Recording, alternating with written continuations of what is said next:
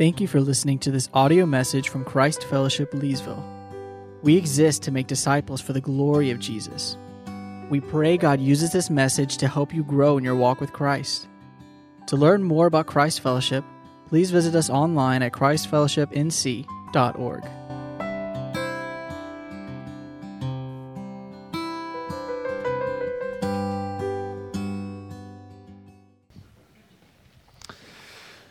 Well, if you would be turning in your copy of God's Word to Hebrews chapter 13, we'll be looking at verse 17, Hebrews 13, 17. And as you are turning there, we invite our children, any uh, children who may be participating in our children's class, you can make your way to the back there, and our volunteers will be there to greet you and to instruct you in God's Word in that context this morning, uh, just there in the back corner in that room. Uh, again, as I mentioned this morning, we are in Hebrews chapter 13, continuing to make our way through this uh, letter uh, to the Hebrews. Uh, Lord willing, we will be finishing uh, Hebrews 13 next week, or he, the book of Hebrews uh, next week. it's been a long journey through this book, and God's been good to us and has taught us much. So I look forward to wrapping this up together with you next week. But for this morning, we are on just one verse verse 17. So let me read that for us this morning, and then we will take time to pray and to ask for the Lord's help. Hebrews chapter 13, verse 17. Obey your leaders and submit to them, for they are keeping watch over your souls as those who will have to give an account. Let them do this with joy and not with groaning, for that would be of no advantage to you. Let's pray together uh, once more and ask for the Lord's help as we come before the truth of His word. Father, once more, we just want to pause. We can never take enough time to say thank you for your redeeming work in Jesus Christ. Thank you for the new mercies you've poured out on us. Thank you for the gift of coming together this morning to gather as your people under the truth of your word. It is a precious gift from you. And so, Father, as we do every week, we once more pray for your help. Father, particularly for a verse like this, it can be just wrought with landmines and misunderstanding. And uh, there's so much, even culturally, I think, that's built into us that resist a verse like this. And so, Father, I just pray that you would give us hearts ready to receive what you have to say to us, that you would bring conviction to all of us, that you would challenge each of us and help us to see how a verse like this, a command like this, is good for us. It's good for our growth in Christ, for our pursuit of maturity, for as Hebrews has called us to, for our endurance uh, in faith. And so, Father, I just pray that you would be present with us. We're thankful for your spirit that you have sent to dwell in us, and we pray that your spirit, spirit would be at work in us this morning through the truth of your word as it is proclaimed over us. Father, I pray that you would guard my lips, allow me to only speak what is true of you and true of your word. And I pray that you would lead all of us into truth. And we pray all this in the glorious, majestic, and worthy name of Jesus Christ. Amen. Well, even though we're only looking at one verse this morning, I do want to uh, take some time before we get into the details to just set the table a bit for us as we move into this verse. This is one of those passages that I think, one of those verses that just requires a little bit of work on the front end before we dive in and feast on God's word. So I just want to say that because the introduction, kind of getting into the verse, into the details, will be a little bit longer than normal. Also, I just want to answer the question that's probably burning on some of your heads uh, why this on Mother's Day? Right? It's an odd verse. Why this on Mother's Day? Well, I just want to say, in general, in general, unless it's a Christian holiday like Christmas, where we are celebrating the birth of Christ, or Easter, where we are celebrating the resurrection of Christ. In general, we as elders just prefer to keep moving through the particular book that we're in.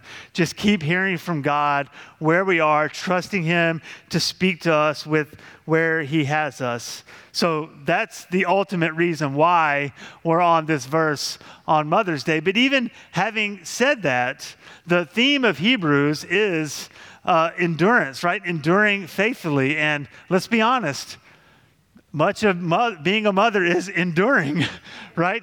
There's endurance that has to happen. And, and there's truth here for mothers as they seek to faithfully endure in the role that God has given them. And they need this verse as much as any of us to faithfully carry out the role that God has given them. So this applies to mothers as much as it does to anyone else on this day and what God, God is calling us to.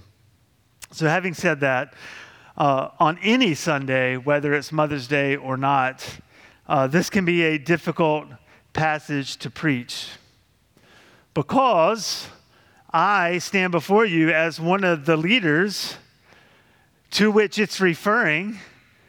And it's one of the leaders that God is calling you to, to use the words of Scripture, obey and submit to. Let's just, let's just admit that's awkward, right? Let's just say that.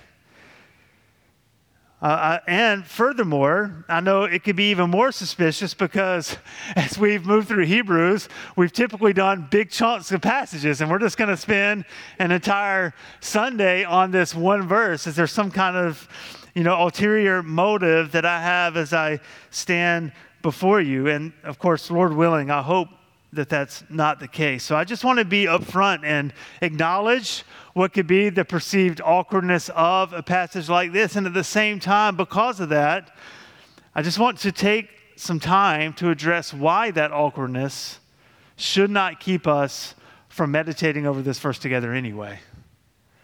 So just let me give you uh, four specific reasons why I have all the confidence in the world to preach this verse this morning, regardless of how awkward it may seem.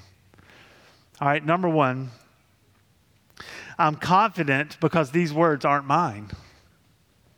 It's not my idea. This isn't what I am saying to you this morning. This is what God is saying to us this morning. And so I stand before you with every confidence to proclaim what the scriptures say as the inerrant word of God because my goal is simple and straightforward. I want us to hear what God has said and to seek to faithfully apply it to our church. And so I'm not at all ashamed to say what God has said. So we're just going to rest in that, that these are God's words and not mine or any of the other elders of this church. Second, we generally practice sequential expository preaching in this church. That's just a fancy way of saying that the regular diet of our preaching is to work our way through a book of the Bible, verse by verse, passage by passage. And this is just what's next right? So, one of the advantages to doing expository preaching is that we can't avoid hard passages. When we come to them, we have to deal with them. And so, you know, I'll, I'll, be honest, right? If, if we didn't do that, if we didn't practice sequential expository preaching, I, as a pastor, would be very hesitant to just out of nowhere, randomly one Sunday, pick this verse to preach on because you would probably think, why is he saying this to us? Is something going on? And he's trying, like it would seem manipulative or it could seem manipulative. But I pray that you see that it's just what's next and we avoid any of that suspicion that could arise. So that's reason number two is this is what we do. We move through the Bible and here we are. Third, in this church, we believe that the uh, uh, practice of church governance is to have a plurality of elders. In other words, we believe that the Bible teaches that a local church should be led by more than one man, by more than one pastor. We, you, we understand pastor and elder to be the same office. And so in this church, we have four elders, myself and three other men. We believe that a church should be led by a plurality of qualified pastors, elders, who are the leaders of the church. So that means I'm not calling you to obey and submit to me alone. God's word is calling you to obey and submit to your elders, your leaders, a plurality of them, not just me by myself. Furthermore, this verse also applies to me. I'm being called this morning to obey and to submit to the other three elders. They are my pastors. And I'm under the authority of God's word to do that just as you are. And so I stand with you, needing to hear from God this morning, needing to be challenged and convicted and called to obey and to submit to my pastors. And then, fourth, or finally, pastors and elders are in Scripture clearly called to be the teachers of God's church. So if we refuse to teach on passages like this that call you to obey and submit to pastors and elders, then who's going to do it? And so we are the teachers of the church. We are the ones God has tasked with that spiritual oversight and responsibility. So therefore, here we are in verse 17, and we are going to dive in together. So, for all these reasons, we are not going to shrink back from declaring to you the whole counsel of God's word, including Hebrews chapter 13, verse 17. Now, beyond even all of that, I want you to know that the context in which we find this verse shows us that this is a crucial issue for us to deal with. I just want to remind us that the whole theme of the book of Hebrews, right? The whole theme has been about exalting Christ by enduring together. That's what we're being called to do. And if we rip this verse out of its context, it would still bear the weight that it bears. It's still a weighty verse, but we would not feel the full weight and significance of what verse 17 is saying to us, right? Verse 17 is, is coming to the end of a book that's been all about our need to not throw away our confidence, our need to endure faithfully to the end, keeping our eyes fixed on Christ. And the author of and God, through the author of Hebrews, is saying to us, if we're we're going to do that well, then we need to be willing to obey our leaders and submit to them because they are tasked with keeping watch over our souls. So there's a weight because of the context of this book that verse 17 has that we need to be reminded of this morning. God cares deeply about the health of the local church for the sake of our endurance. And the way a church relates to its leaders is a central part of that. We can't disconnect it from the call to endurance that God has placed on our lives. This command is in the context of a call for us to remain steadfast, to not give up on the glorious Christ that we've been learning about throughout this book. It is a call for us to faithfully endure together as God's people in a local church. Therefore, we need to take time to meditate over this one verse because there are immense, numerous cultural pressures that, are, that build in a resistance to a verse like this. And we just need to acknowledge that. We need to acknowledge the culture that we swim in that can influence us. Look, we live in an individualistic age that is suspicious of all forms of authority. And so there's a built in suspicion and resistance to authority over our lives. In fact, the culture calls to us. We talked about this in last week's sermon that, that we want to center authority in our own passions and our own desires and our own will, that we look inward for authority. And here, God is calling us to look outward for spiritual authority, to look to men who have been placed over our lives to keep watch over our souls. And I just want to continue to be honest. To complicate matters even more, there have been a number of pastors who have abused their authority. They've created unhealthy cultures of church uh, authority. And because of that, it's created an environment of suspicion and cynicism about spiritual authority and pastors in the local church. And that's a problem. And it makes us resistant to trust the good and healthy, God given gift of spiritual authority that He wants uh, pastors of His church to have. And on top of this, we also, I think, in the South in particular, but though I think it's true in many traditional American churches, You have many traditional American churches that have ultimately minimized the authority, the spiritual authority that pastors, that elders ought to have in the church. Those churches have had multiple centers of power trying to exert spiritual authority over God's people. So, for example, some traditional churches will have uh, the, past, the lead pastor, pastoral staff as one center of spiritual authority. They'll have a, a, board of some kind. Sometimes it's a deacon board or other board in the church that's another center of spiritual authority. And what happens is there's competing powers and there's suspicion and there's doubts about motivations and there's a, a competition for who should be listened to and who should be heeded. And it creates an unhealthy culture in a church because that's not how God designed it. He designed it he designed the church to be led by a plurality of elders, for that spiritual authority to rest with them. Not that they're above accountability, and we will get into that as we progress through the sermon. So, so because of that, though, because of that history of these powers and unhealthy uh, centers of power in the church, what's happened is pastors often get disillusioned and frustrated, and there's tension that builds up. And so you have a revolving door, like every three to five years, it's a new guy because things get frustrated, things fall apart, they move on, the next guy comes in. And what our desire in this church is to have a healthy environment of a plurality of leaders that consistently, for the long term, care for your souls. That's what we want. That's what we desire. So, having said all of that, I want you to know that I believe we are blessed beyond measure in this church that those cultural pressures and unhealthy practices have not taken root. I want you to hear that from me and from the other elders this morning.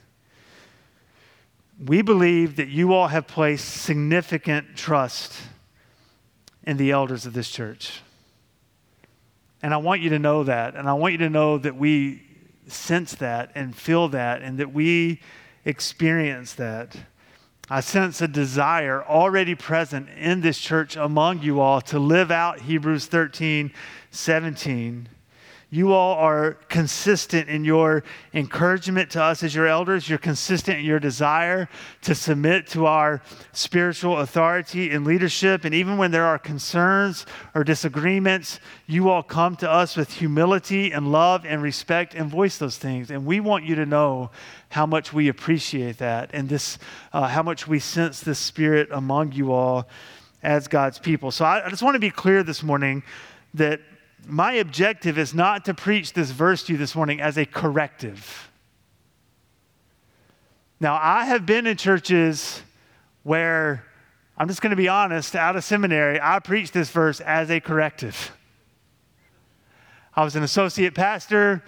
The lead pastor was transitioning away. We were preparing for the next person to come in. And the church needed to hear this verse as a corrective. But that's not what I sense for us as God's people this morning. So I don't come to you out of a burning desire or feeling the need to correct you this morning because you haven't been doing this well. And I think it's important that you know that. Because I truly believe that the spirit of this church towards its leaders is a precious gift to us from God that we should protect at all cost. So I don't preach to correct, but I preach to help us see clearly why we must work diligently to preserve this precious gift that God has given us, this culture that He has given us, and why it's vital and important for the sake of your souls, for the glory of Christ, and for the good of His church. So that's my heart this morning. I pray that's my heart this morning. And so, with the table set, with all of that being said, Let's, let's dive in and let's feast on Hebrews 13, 17 this morning and hear what God has to say to us. And here's ultimately what Hebrews 13, 17, verse 17 is saying to us Submission to faithful pastoral leadership is needed for the endurance of God's people. Submission to faithful pastoral leadership is needed for the endurance of God's people. So I simply want to let verse 17 tell us what is needed for us to have a healthy church where we can faithfully endure together. What is needed so that we can have a healthy church where we can endure together. So here's, here's the three things that we need that verse 17 points out to us. Number one, a healthy church requires faithful pastors. A healthy church requires faithful pastors. Number two, a healthy church requires submissive people. And number three, a healthy church requires joyful pastors. A healthy church requires faithful pastors, submissive people, and joyful pastors. So, number one, a healthy church requires faithful pastors. Look there with me again at verse 17. And I'm starting in the middle of the verse because I think that's where we, where we need to start. Verse 17 is saying, Obey your leaders and submit to them, but, but why? For they are keeping watch over your souls as those who will have to give an account. Now, there are two distinct things, though clearly connected, stated in this verse, in this uh, section of this verse. Number one, your pastors, your elders have a responsibility to keep watch over your souls. Secondly, your elders, your pastors are one day going to have to stand before the living God and give an account for how well we did that.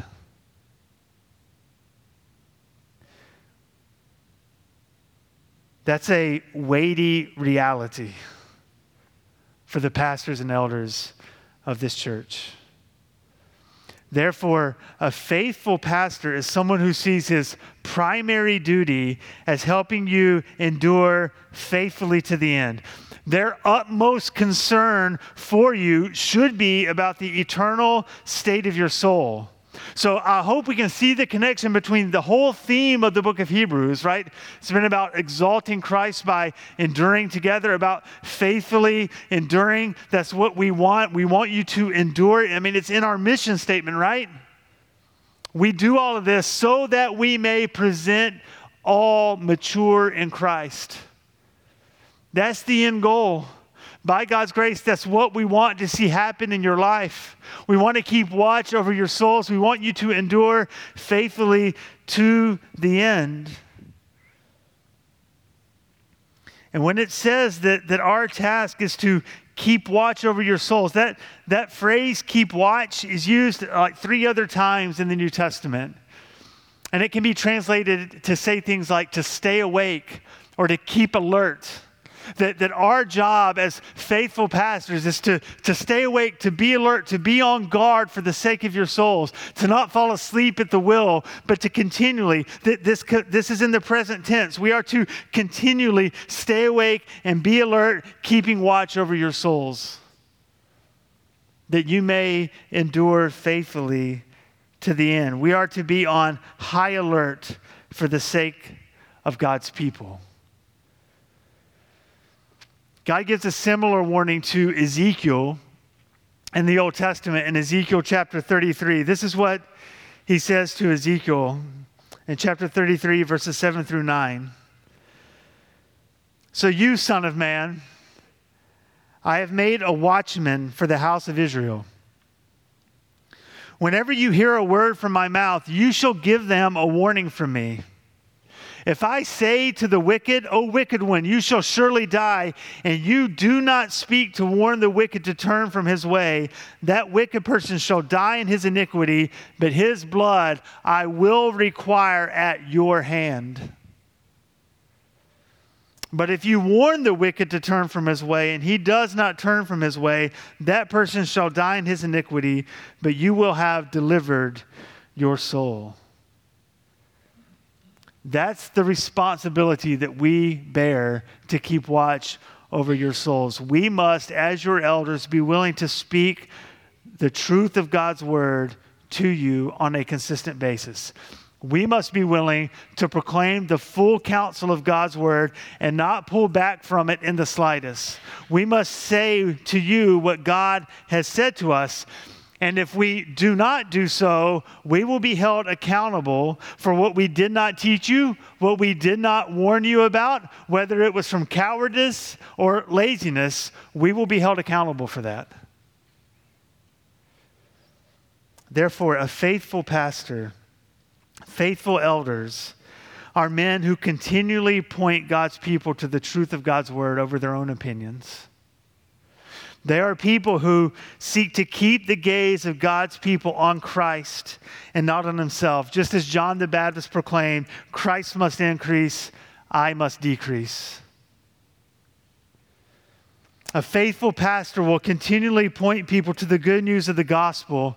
He will week in and week out remind them that their hope is not in themselves, but in Christ alone. The hope of being righteous before God at the judgment seat is not in your good works, but it's in the righteous, perfect, sinless life of Jesus Christ that He freely gives to you when you trust in Him. It's to remind you that your hope of forgiveness is not in anything that you can do, but in the finished work of Jesus Christ on the cross, where He bore God's wrath in your place that you might be redeemed and delivered from the domain of darkness and transferred to the kingdom of His beloved Son. It's the pastor who continually reminds you that Jesus Christ is your living hope, that he defeated death, that he rose from the grave, and that you will one day join him in that powerful resurrection, and you will have glorified bodies for all eternity in the new heavens and the new earth, rejoicing in his presence forevermore. Therefore, a faithful pastor will also defend and protect the flock from false teaching keeping you from being led astray from anyone who wants to point your eyes off of Christ. And we must challenge you to live as new creations of Christ, exuding holiness and Christ likeness, confessing your sins before God, and pursuing holiness as an adopted, transformed child of God. What an overwhelming weight this is for me, for Chris, for Floyd, and Nathaniel. I want you to know, by God's grace, that we feel the weight of this. We need to feel it more, right? We need to feel it even more than we do.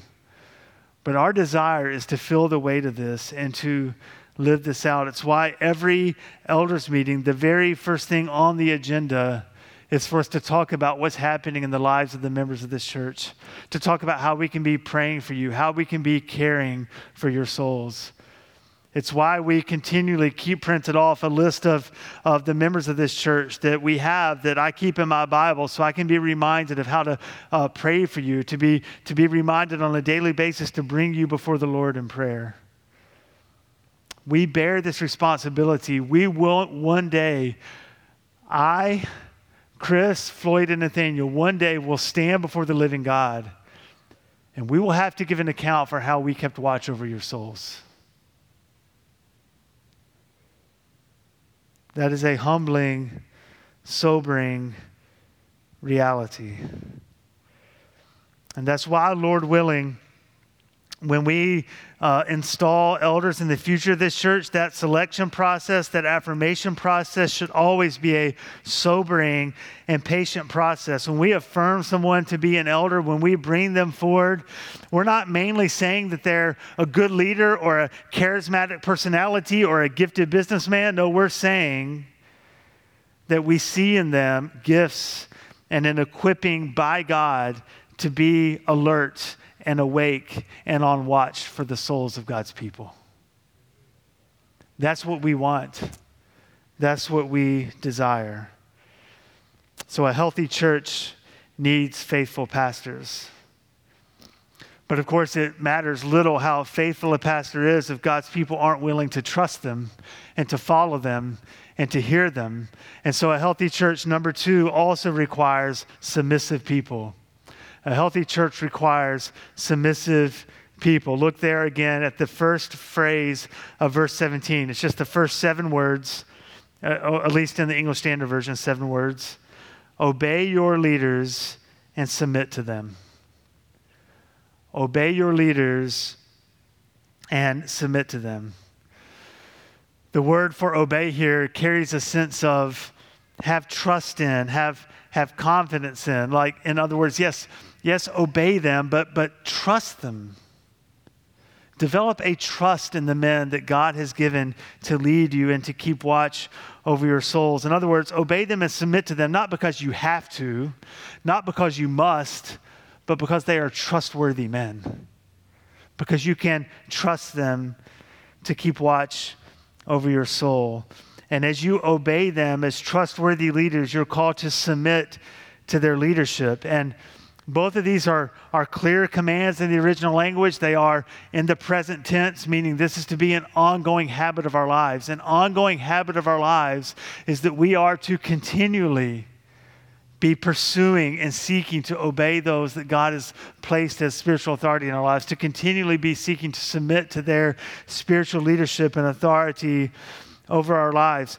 Notice also that it says, obey your leaders and submit to them. Now, the reason I point that out is because we live in a, in a current time, in a modern time, where you can go listen to literally hundreds of pastors. And that is not bad to do, by the way. There are good and helpful men that I listen to, that I benefit from, that I'm sure you listen to and you benefit from. But Hebrews 13, 17 is not about those men. This is a command for the local church. This is a command for those that God has called to covenant together in a local church, and He's calling you to obey and to submit to those leaders in that local church that God has given the authority to keep watch over your souls.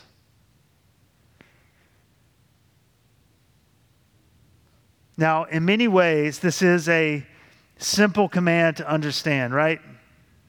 Obey your leaders and submit to them. Yet, we all know that it can be a very difficult command to apply consistently in a faithful way because, as I mentioned earlier, pastors can use this in manipulative, deceptive, uh, domineering, unhealthy ways and can demand obedience in ways that should not be demanded. They can almost act like dictators of the local church. Why I said it, Hebrews 13, 17 says you got to do it, no questions asked. In fact, often in that, in the churches who have that culture, uh, there's this kind of sense of you know you don't you don't touch the anointed one you don't question the anointed one and it's this domineering uh, uh, almost abusive authority over god's people and I, I, just want to acknowledge that that's that's a problem. That abusive kind of overbearing leadership is a problem. So i want to be clear the bible never calls anyone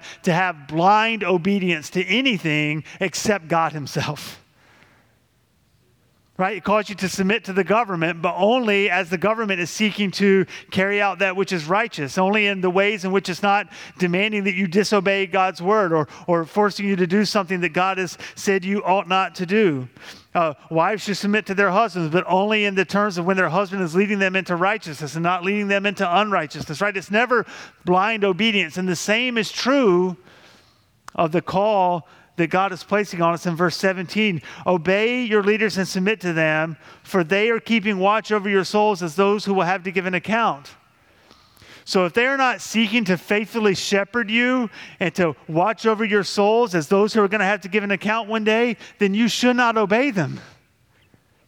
You shouldn't submit to them. Instead, you should be seeking to remove them from their position of authority because they're in sin and rebellion to God and should not have the position they have.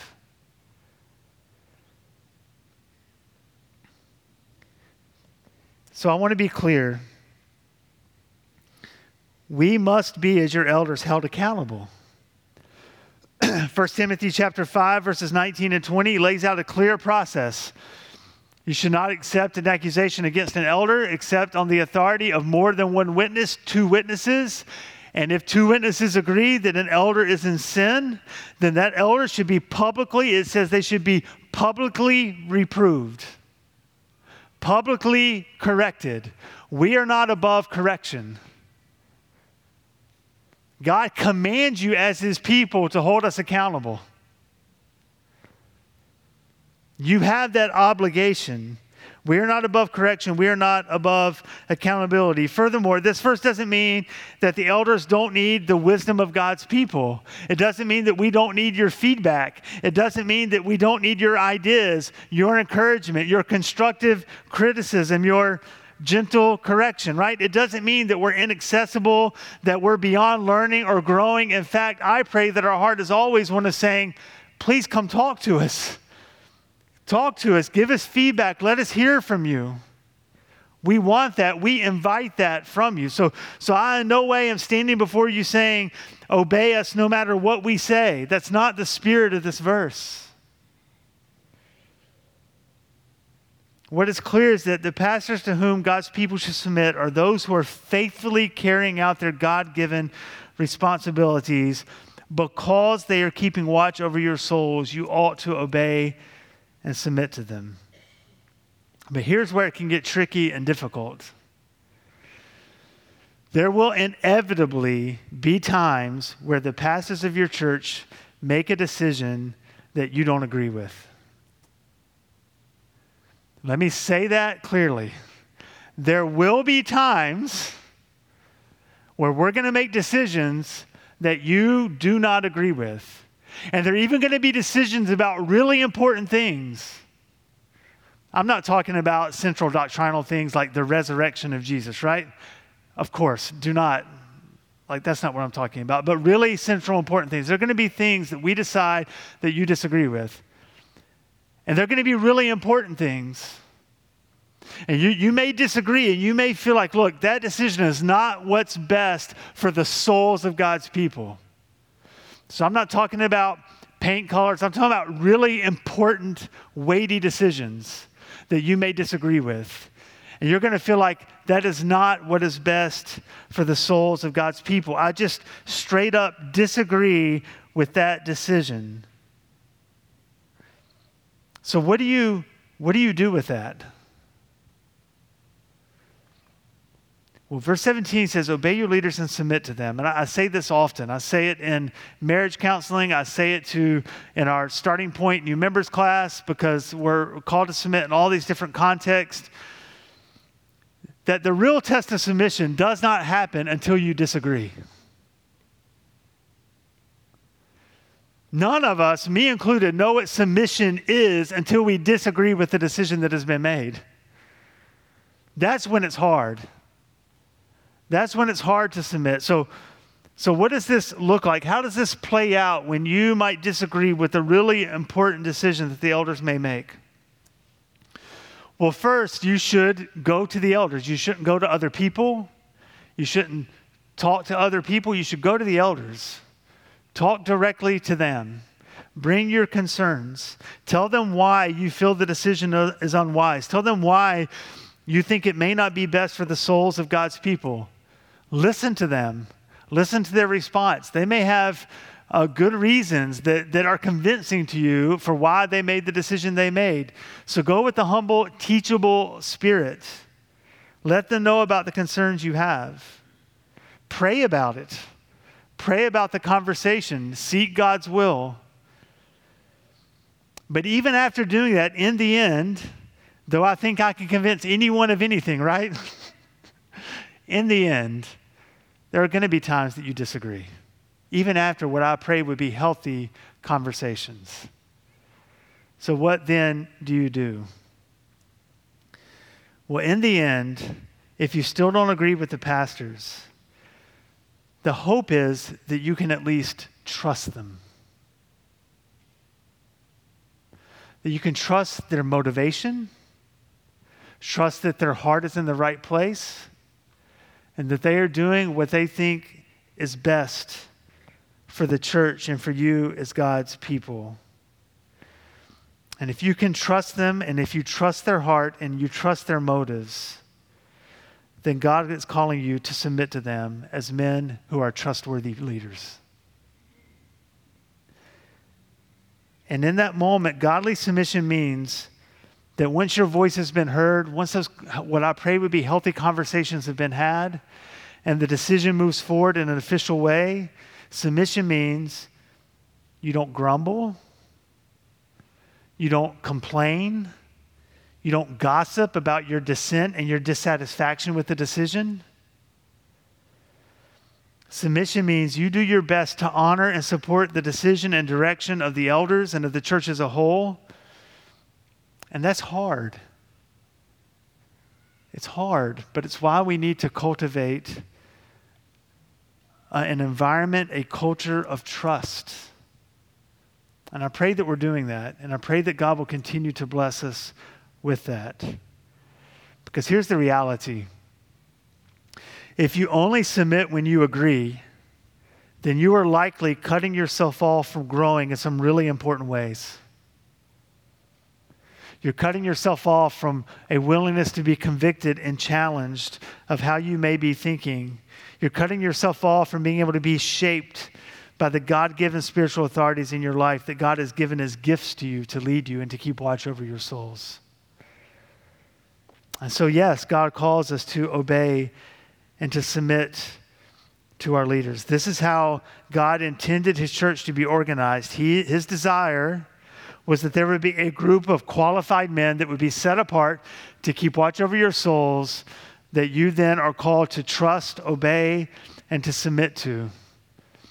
And you're called to do so joyfully because, according to the end of verse 17, not only do you have an obligation to obey and submit to faithful pastors, you also need to work hard to be sure they're able to do it with, with joy.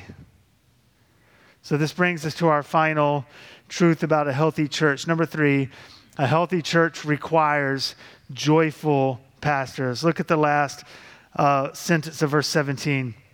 Let them do this, sorry, excuse me. Let them do this with joy and not with groaning, for that would be of no advantage to you. What verse 17 is saying is that the way you relate to your elders impacts their ability to lead with joy instead of groaning. The way you relate to your elders impacts their ability to lead with joy instead of groaning. And verse 17 makes clear that if they're leading with groaning, or with some other translations say with grief, then that doesn't work to your advantage. It keeps them from being as effective at keeping watch over your souls. In other words, that they're leading with grief or drudgery or groaning, it's difficult for them to effectively keep watch over your souls as God has called them to. But on the other hand, if they're able to lead with joy, then they will be all the more effective at doing the very thing that God has called them to. I mean, at a very practical level, this just makes it just makes sense, doesn't it? If someone's demeanor toward their pastors is to have an unteachable spirit, to be difficult, to be stubborn, if that's the spirit, then look, I'm, it's hard for a pastor to care for you. It's hard. You will bring them grief. And it will make them much less effective at caring for you. And it won't just impact you, it will impact the entire body. So, how do you let pastors lead with joy and not with groaning? Well, the way the ESV translates this verse doesn't make it quite as clear. The, the, the CSB, the Christian Standard Bible, actually makes it much more clear. The, that last sentence of verse 17 in the original language, which the CSB has, starts with so that or in order that. In other words, verse 17 is saying, Obey your leaders and submit to them so that they can keep watch over your souls with joy. So, so their ability to minister to you with joy is dependent upon your willingness to have an, a, a submissive spirit in the way you relate to them. And when you have that, they are able to lead with joy and to keep watch over your souls in the way that God has called them to. Because look, I, I, will tell you right now, as a pastor, as one of your elders, nothing, nothing brings us greater joy than to hear about one of you growing in your faith in some significant way because you heeded some advice, some spiritual counsel that we gave you, you thanked us for it. You moved forward. You took action on it, whether it's increasing your Bible reading time, asking us for a Bible reading plan and beginning to do it, asking us how you can be more effective at memorizing scripture, asking us for book recommendations, whatever it may be, asking how we, you can be more effective in your personal prayer time. And we give you that advice, that spiritual uh, uh, counsel, and then you come back to us and say, it's made a world of difference in my life. I'm growing in ways I never have before. That, that makes our hearts erupt with joy. And you know what that makes me want to do? Help you more. right? It makes me want to help everybody I can get to, right? This is joy. My heart's full of joy because you're growing in the Lord, because you're listening and you're you're heeding what God has called, how God has called us to care for you, right? So, so the joy that we can lead with exudes a, a better ability to care for your soul and for the souls of God's people. That's what it means when it says that you need to let your leaders lead with joy and not with groaning, because if they lead with groaning, it's not an advantage to you. But if you're going to endure faithfully, then let us lead with joy so that we can endure together to the end. You see, if we are going to endure, then we need leaders, we need faithful pastors who take seriously their obligation to keep watch over your souls. We need to acknowledge that faithful pastors who do this well are a precious gift from God.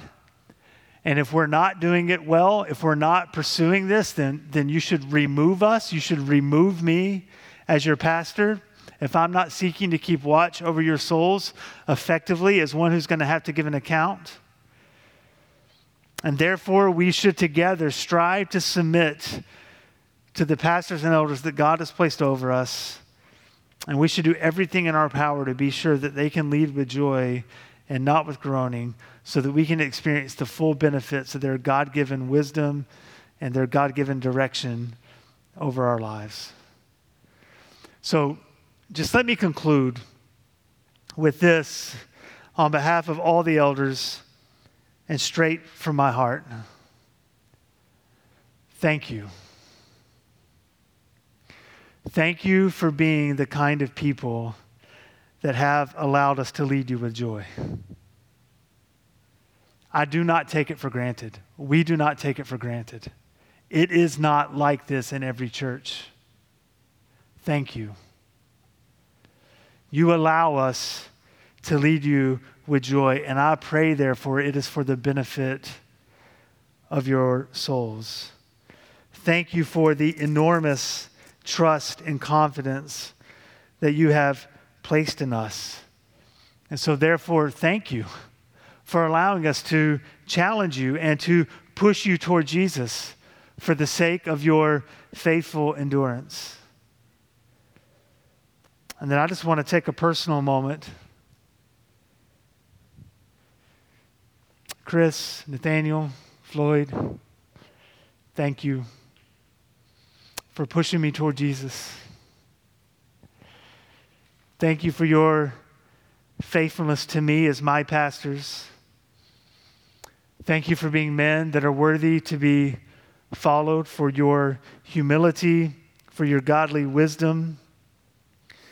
And I pray for God's help to continually, joyfully submit to your wisdom and leadership and allow you to lead me and to direct me and for you to keep watch over my soul. Because I want every benefit I can gain from you all. So thank you for your faithfulness. And I commend these men to you all. They are men who are worthy for you to follow as they follow Christ. They are men who care deeply about your souls. And I pray that the same is true of me. Our desire, by God's grace, is to present each of you mature in Christ. Colossians 1 28 and 29. It's what our mission statement is based on. That's what we desire. And so, my prayer is that the Lord would continue to sustain the culture of this church that is right now such a beautiful image of Hebrews 13, 17. And I pray that he would do so for the glory of his name and for the eternal good of his people. Let's pray together. Father, we, we thank you that you have spoken. We thank you that you have told us what you expect from your church. We thank you for the church, for this institution that you have gifted us with. We thank you, Jesus, that you are that you are head of the church, that it belongs to you, that we are your body. And so, Father, we rest in Christ as our great shepherd.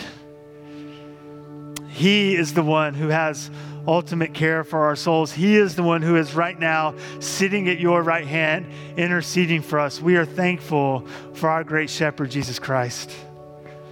And Father, I pray for the elders of this church that you would help us to follow in his steps. I pray, Father, that you would help us feel the burden and the weight of what it means to keep watch over the souls of your people. For us to feel the burden of weight of what it means to one day be held accountable before you for how well we did that. And Father, I pray for your people. Father, I pray that you would that you would give them submissive spirits, not because I demand to be obeyed, but because this is what you have called them to. And so, Father, I pray that you would make us as elders trustworthy men. And I pray that you would help your people to trust us, to follow our lead, to submit to the authority that you have given us in this church. And I pray that it would create just a beautiful picture of mutual trust among your people. And that you would use that mutual trust for the good of your people as they submit to us, as we keep watch over their souls, and that we would all grow in Christ together, and that we would all do it with joy, so that we could all fully benefit all the, the goodness that you intend to pour out on us through the good gift of faithful elders in a local church. Father, in our sin, we will manipulate these things. So protect us, guard us from sinful manipulation of verse 17, and help us to submit to your authority and to humbly pursue obedience to the truth of your word. we pray all this in Jesus' name. Amen.